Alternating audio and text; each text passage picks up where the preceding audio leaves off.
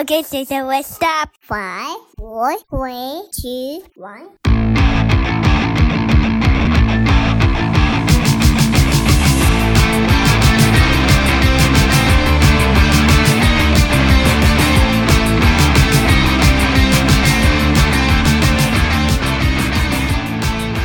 Welcome everyone to another episode of the Parenting Unknown podcast. My name is Matt. Thanks again for listening for another week. Hopefully everything is going well. If you get a chance, I've come on a couple episodes this past year. Uh, one of them being the Mega Man's podcast and the Ranting with Ramos podcast. So definitely check those out. Had a great conversation. Those guys were great, great hosts, and I mean, I I love doing them. So check them out whenever you can. Give them a follow. So in this week's episode, I want to talk about father's absence and how it affects the kids. So what does that do to a kid not having a father in its life? This is close to me because of reasons of well, my father not being entirely in the picture. But a father's absence is detrimental to a kid's life, boys and girls. At first, I thought it was just for us boys, you know, who need that, you know, male figure in their lives for advice and everything and so on. But doing more research, looking at things more, it affects girls just as much as, you know, as I thought the boys would. And I wanted to talk about this right now because, well, mom was absent and now I'm in that role. I'm not willing to repeat that absence part. Especially being a dad now, I try to wrap my head around the act of a father leaving his kids, trying to put my place in their shoes. And I think, would I be willing to leave my kids? How unfair is it, no matter what the situation is? Let's say me and my wife break up or something big. I just couldn't do it. And honestly, does take a certain kind of person to do that. Thinking back, I've seen three types of dad's absence. And just to be real, there's a dad who has another family, one who just bails right before the kid is born, and one who works too much even to be there for the kids, even though they are providing everything they need for the family. The last one is too common and a bit understandable, but I know how others feel a little bit left out during the situation. They feel out with their they're having time with their dad and they want to do things with their dad, but I mean, the fathers have to miss out due to being at work. Is it a fault on them? I mean, no, dad's trying to work and provide and everything, you know, honest living and everything like that. But there's still some some of the kids who feel like they needed their father more. But regardless, when a father is absent, it leaves its mark. It leads to struggling with their emotions, self-loathing, and even builds up to all the way when we're adults. Fatherless children have more difficulties with social adjustment and are more likely to report problems with friendships and manifest behavior problems. Many would admit that they have struggled with feelings of, you know, feelings of abandonment, low self esteem due to the lack of father's love in their lives. Although it's not an isolated factor, it's still tough and it takes a toll, adding to whatever the kid is already feeling. And here are just a few stats that are scary and kind of an eye opener. 71% of high school dropouts are fatherless. 85% of youth in prison had an absent father. 90% of runaway children have an absent father. Now, could all these stats be directly linked to not having a dad? Could be. But what is a little scary to me is that my family checks off on all those criteria. 10 aunts and uncles, including my mom, that always had a father for every two to three kids. There was a constant revolving door with kids being confused, acting up, and of course, you know, out of anger. My two oldest aunts had one dad. Then when that dad left, there was another stepfather who came in. They beefed it with them. And then their cycle kept repeating, going on and on and on till the last kid had only one father. All the way to the last kid, and she was the only kid under one father. Usually the rate of dads was like two kids for every father. So yeah, you could do the math. It's a little bit, uh, a little bit mud. With learning all this, I'm getting a better perspective on how my family is and was. But what else causes of absent of fathers? And there could be a whole bunch of circumstances. Right now, California has 122,421 prisoners right now. 91,522 of those male. Those numbers are just in prison, not including parole or any other circumstances. And but if you add those all up, it leads to well over 150k. Just think, 92,000. How many of those males are dead? How many of those males were victims from the unfair laws and crackdowns during the 90s. Cause and effect, thug life. At times, the system feels like it's set up that the prison door is always open and welcoming back its old inhabitants. And some of you will think, well, it's just their stupid fault, right? They should have abided by the law. They should have won a school. They should have got a job. It's their fault. Whatever reason you may have going against this, it all revolves around starting their home life. But once you're in the system, you have to realize once you're in the system, you're branded for life. You're a felon. You're an ex felon. You're a convict. You're an ex convict. You are an asterisk to let your employers know don't hire. There are so many employers who hire ex cons, but at the same time, not enough. We're so quickly as a society to just brush these people away and just be like, you know what? Get out. And there's so many cases of people getting out trying to find something good for their life. And because of their brand, they can't get a simple job because of hiring tactics. What does that do? They turn to get the money the way they only know how. And at that point, it's being able to fight for themselves or for their family. You know, they have to get caught again because, well, they're back in the system. Guess what? Their time goes up. They're another number throughout the year of what the states or private prisons get funded for per prisoner. Kind of like school, right? School, school gets funding for each individual kid per year. Well, there's no way those are two connected, right? That leads up to another episode I'm going to have called The School to Prison Pipeline. And keep in mind, all this stuff really got me thinking younger when my mom was in prison because, like I said before, I felt for so many years that because I didn't know what she did, I felt for so many years that they were intentionally keeping her away from me. They, meaning the cops, the system, the judges, everything that's supposed to quote unquote uphold the law, they were keeping my mother away from me. And, you know, these are just adolescent thoughts that I had because, well, I didn't know the truth. But thankfully, I am kind of thankful I did have that because I did get into a lot of research and it did open my eyes into our current judicial system. You know, with that revolver door happening, three strikes law just made it easier to get caught. And once you're there, and you know, once you get caught three times, that's it. You're out. You're in their life in prison. And there's so many cases that they got this three strikes over weed. Yeah, there are people in this state doing life over weed, something that is now legal. There are other states that are retroactively lessening sentences for some personal individuals. But in California, I haven't really heard anything about that yet. Don't know if I will, don't know if we will.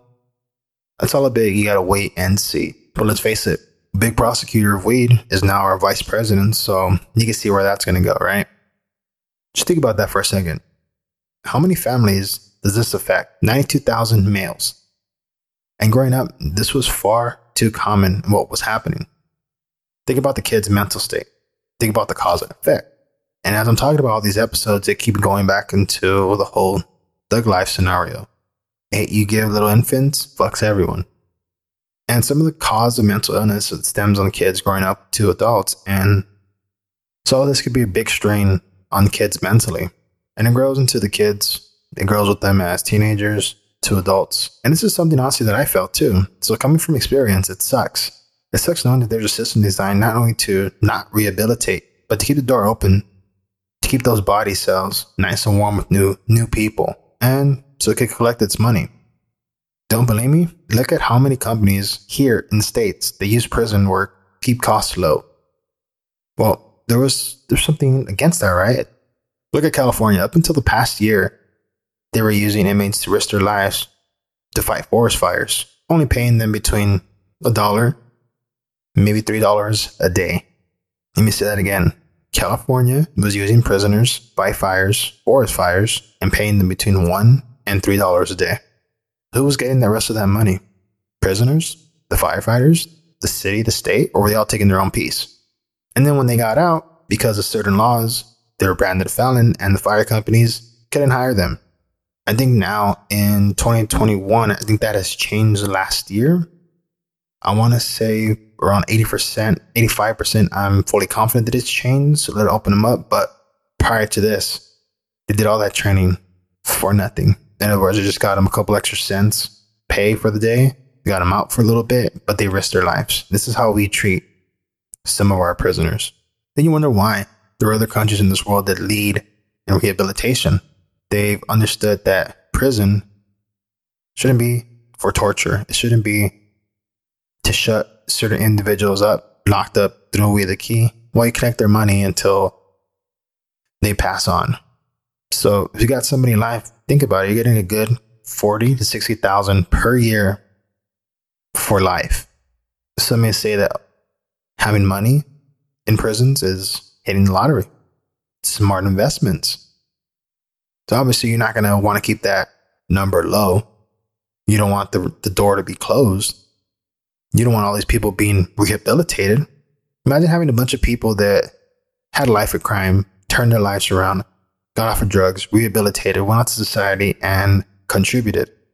Wouldn't that be the worst? So, so much easier to throw them in the prisons and get that money, right? Get that money for our investors, for the higher ups, for our wardens, for the people they have to they have to pay the hush money to, the judges. Everyone gets a payoff for that. So much easier than just having put the effort into actually teaching, rehabilitating. Make no mistake. Make no mistake. There are there are some who go into the system, come out of it a completely changed person because they don't want to go back in there. They do the best they can. They turn their lives around, and now they're advocates of keeping young kids off the streets. More power to them. But the sad reality is that's not the case for every single person coming out through those doors. And it's funny, this country wants to complain about slave labor in other countries, slavery in you know, Libya, slavery in China. Why our manufacturing is overseas? Because let's face it, companies in other countries pay their employees basically shit, basically slaves. But at the same time, if we have that in our own backyard, there's a big story in Victoria's Secrets where the actual real secret was prisoners were making their the clothing. So the absence of the father being absent, it varies, but it's all too common. It's more important us fathers now not let that happen to our kids. I guarantee you, people my age, low 30s, guarantee you at least one of them, somebody knows at least one or two people who've had pretty messed up lives. And guess what? Their father wasn't in their life. They were in the gangs. Father wasn't in their lives. I guarantee you, somebody, if you ask around, might know somebody like that. It's far too common. I mean, we have to take that step up and stay to watch our kids, to guide them. And also think about leaving. Think about your kids' lives from this action. Think how it feels to have your dad be gone. Now you have that same chance to change that and give your kids what you had stolen from you. Would you still leave? In my eyes, making life better for our kids starts with us. And it seems so easy to leave and it's acceptable for society. And the quickest answer is you better get them for that child support. Rather than having the dad in the lives trying to work things out, it's always easier to get child support, right? But we have to talk about how hard it is, how frustrating it is to be a parent. You know, we got to talk about how frustrating it is being a parent because if we don't, it might cross our paths and we get scared and leave. So many fathers that right before the kid is born, it's scary. Thought of raising another kid, another person in this life, you're not completely 100% yourself. Something's wrong with you, or you feel something's wrong with you, and it's scary. So you can't keep that in your conscience, knowing that you're going to mess up this kid, so they leave. But it's because we have this stigma of not letting to open up. If you do open up, you're quote unquote less of a man, and it's it's all cause and effect. It's just something that we have to knock down. We have to build community, especially with dads. And to make it okay to vent, talk about those feelings, frustrations, and being scared and not want to run. Knowing others have felt what you're feeling right now takes a lot of tension off of you and makes you feel like you can go forward and conquer this thing called fatherhood. So if you know somebody that you can reach out to, you can talk to, what I try to do, well, not try to like I go to every random person, but there have been a couple of friends who just recently had kids. So I try to ask, you know, how's how's fatherhood? How's being a dad? How's everything going? How's your girl doing? Everything come out okay? Are you being there for them? Because let's face it, if somebody would ask me that in my position, I would have felt a lot, a lot better opposed to just being scared. But I was scared, but I, I knew I had to, in a sense, suck it up but I didn't know what to do with those emotions. I didn't know what to I don't know how to handle those. I didn't know what to do with them. So I think if somebody just asks if you're okay, if you need anything, it goes a long way. And there were, there were some of my friends who, and of course, some of the, some family members that I've had that have asked that. But you know, coming from a father, a fellow father, somebody that you look up to or your own dad, it goes a little bit longer. It goes a longer way. If that makes any sense. So definitely be the best you can be. If anybody ever needs anything, feel free to hit me up on the DMs, ask questions, or whatever have you not. And I mean, we could talk about it, or if you have a question, I could talk about it on an episode. So thanks again for listening for another week, and until next time.